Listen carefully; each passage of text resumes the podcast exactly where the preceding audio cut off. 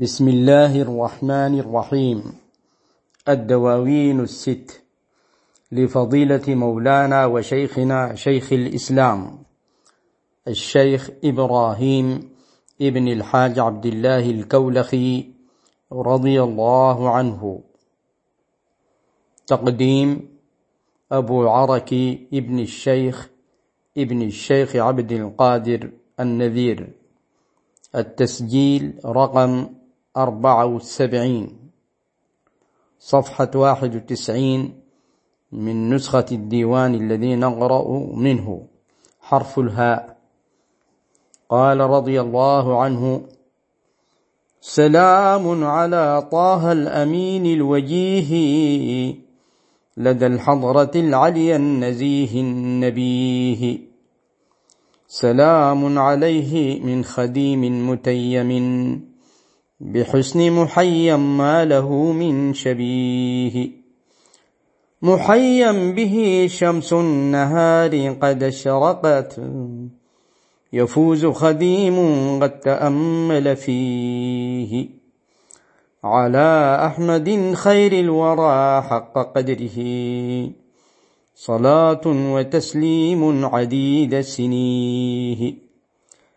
عليه صلاة الله ثم سلامه.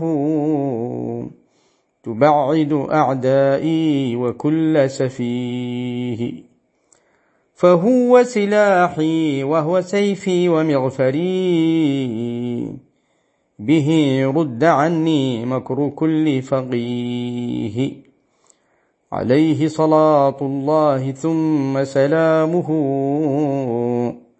ويشفع فينا فهو خير وجيه. عليه صلاة الله ثم سلامه بها يصطفيني فوق كل نزيه. عليه صلاة الله ثم سلامه وآل وأصحاب وكل ذويه. عليه من العبد الخديم تحية. تفوق تحايا الكل فوه لفيه صلى الله عليه وعلى آله وصحبه وسلم حق قدره ومقداره العظيم. وأقول مستعينا بالله سبحانه وتعالى ومستمدا من أبوابه. قال الشيخ رضي الله عنه سلام على طه الأمين الوجيه لدى الحضرة العليا النزيه النبيه. سلام الشيخ رضي الله عنه يرسل سلامه. سلام على طه صلى الله عليه وعلى آله وصحبه وسلم. الأمين صلى الله عليه وعلى آله وصحبه وسلم. الوجيه الوجيه صفة مشبهة. تدل على الثبوت من الفعل وجها أي ذو جاه أو ذو وجاهة وسلطة والوجيه أيضا سيد القوم. لدى الحضرة العليا فهو وجيه لدى حضرة المولى سبحانه وتعالى النزيه. نعت آخر والنزيه أيضا صفة مشبهة وهو المتباعد عن السوء. وعن كل مكروه المترفع عن كل مذموم العدل المستقيم النبيه صفة أخرى أي الفطن الذكي سلام عليه من خديم متيم. سلام عليه من خديم وهو يعني نفسه رضي الله عنه متيم أي معبد بالحب. بحسن محين متيم بحسن محين.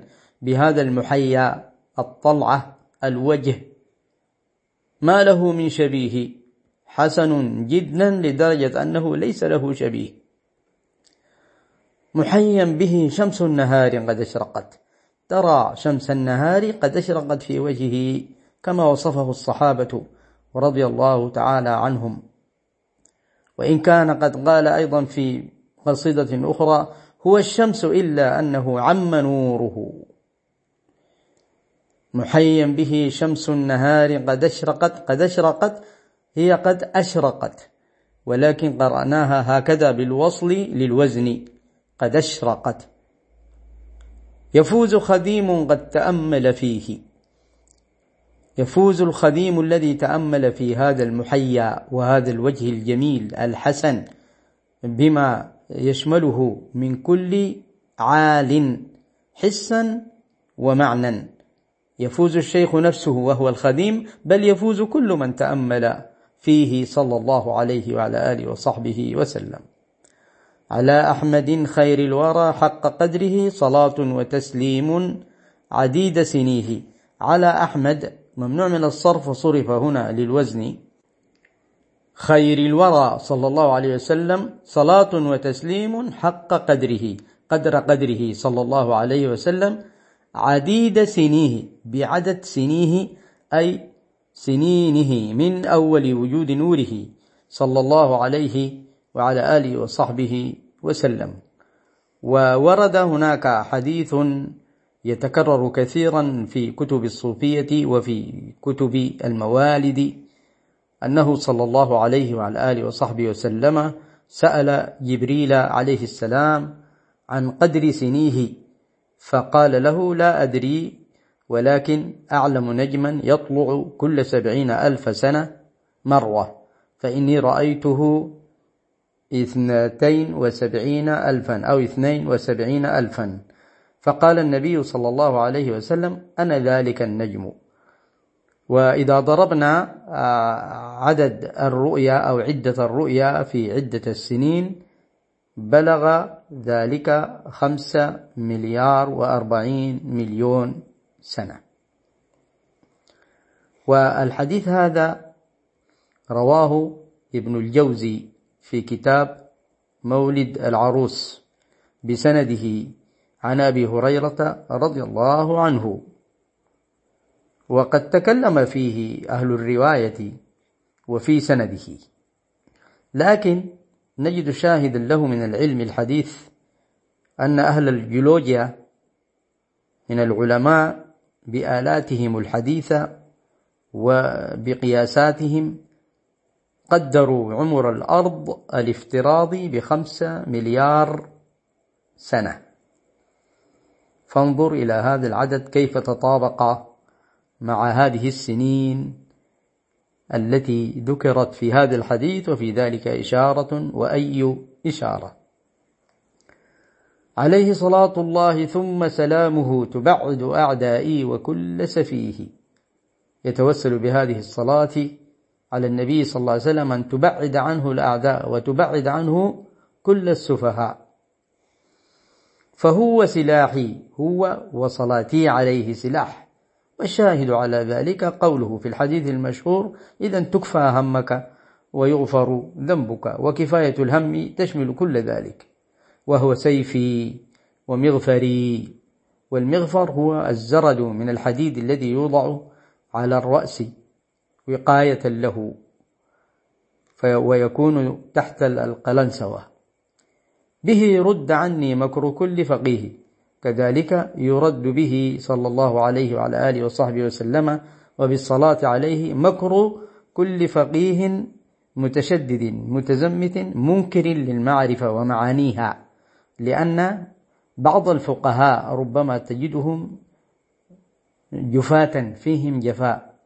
مثل هؤلاء المنكرين للتصوف عموما والمنكرين لكثير من علم أهل السنة والجماعة فهم يصفون أنفسهم بالفقه ولكنه فقه فيه جفاء وفيه إنكار لبعض المعاني التي ترد على قلوب كثير من السالكين إلى الله سبحانه وتعالى ويسندها الدليل من الكتاب والسنة. وربما نتعرض هنا إلى العبارة التي يذكرها البعض عن الإمام مالك رحمه الله تعالى من تفقه ولم يتصوف فقد تفسق ومن تصوف ولم يتفقه فقد تزندق ومن جمع بينهما فقد تحقق. فقد ضعفت النسبة إلى الإمام لأن ليس هناك سندا مباشرا إلى الإمام مالك بقول هذه العبارة ولكنها وردت في كتب من كتب المالكية. كحاشية العدوي على شرح الزرقاني على العزية أو كتاب القواعد للشيخ زروق فقد ذكر قاعدة شبيهة بهذا المعنى ثم ذكر الكلام هذا منسوبا إلى الإمام مالك. وإن كانت هذه العبارة أيضا بمعناها قد وردت في حلية الأولياء آه، لكنها نسبت إلى أبي بكر الوراق. وعلى كل حال فمعناها صحيح. معناها صحيح لأن الذي تفقه ولم يصل إلى درجة الإحسان وهو المعني بالتصوف يعني أن تعبد الله كأنك تراه فإن لم تكن تراه فإنه يراك. فما زال هو سائرا. ليعرف الله عز وجل لأن المعرفة آه، مقاماتها متعددة وآخرها هي المراقبة والمشاهدة. ومن بعد المشاهدة تأتي المعرفة وهي معرفة قلبية ذوقية وردت النصوص بكلمة الذوق وبكلمة طعم الإيمان وبكلمة الحقيقة كل ذلك في أبوابه معروف. وكذلك من تصوف بمعنى أنه آه، حدث له هذا الذوق ولكنه تمسك به وبعد عن الفقه وعن التمسك به أيضا فقد تزندق لأن المطلوب هو أن يشتمل حال الإنسان على الإسلام والإيمان والإحسان جميعها. عليه صلاة الله ثم سلامه ويشفع فينا فهو خير وجيه. معروفة شفاعته صلى الله عليه وعلى آله وصحبه وسلم وهي ثابتة. عليه صلاة الله ثم سلامه بها يصطفيني ويختارني فوق كل نزيه. موصوف بالنزاهة. عليه صلاة الله ثم سلامه وآل وأصحاب وكل ذويه كل آله وكل قرابته صلى الله عليه وعلى آله وصحبه وسلم وكل من ينتمي إليه. عليه من العبد الخديم أي من نفسه الشيخ رضي الله عنه تحية وصلاة تفوق تحايا الكل. تفوق كل التحايا فوه لفيه من فمه لفمه منه إليه بلا وسائط. والله أعلم. ونواصل إن شاء الله تعالى.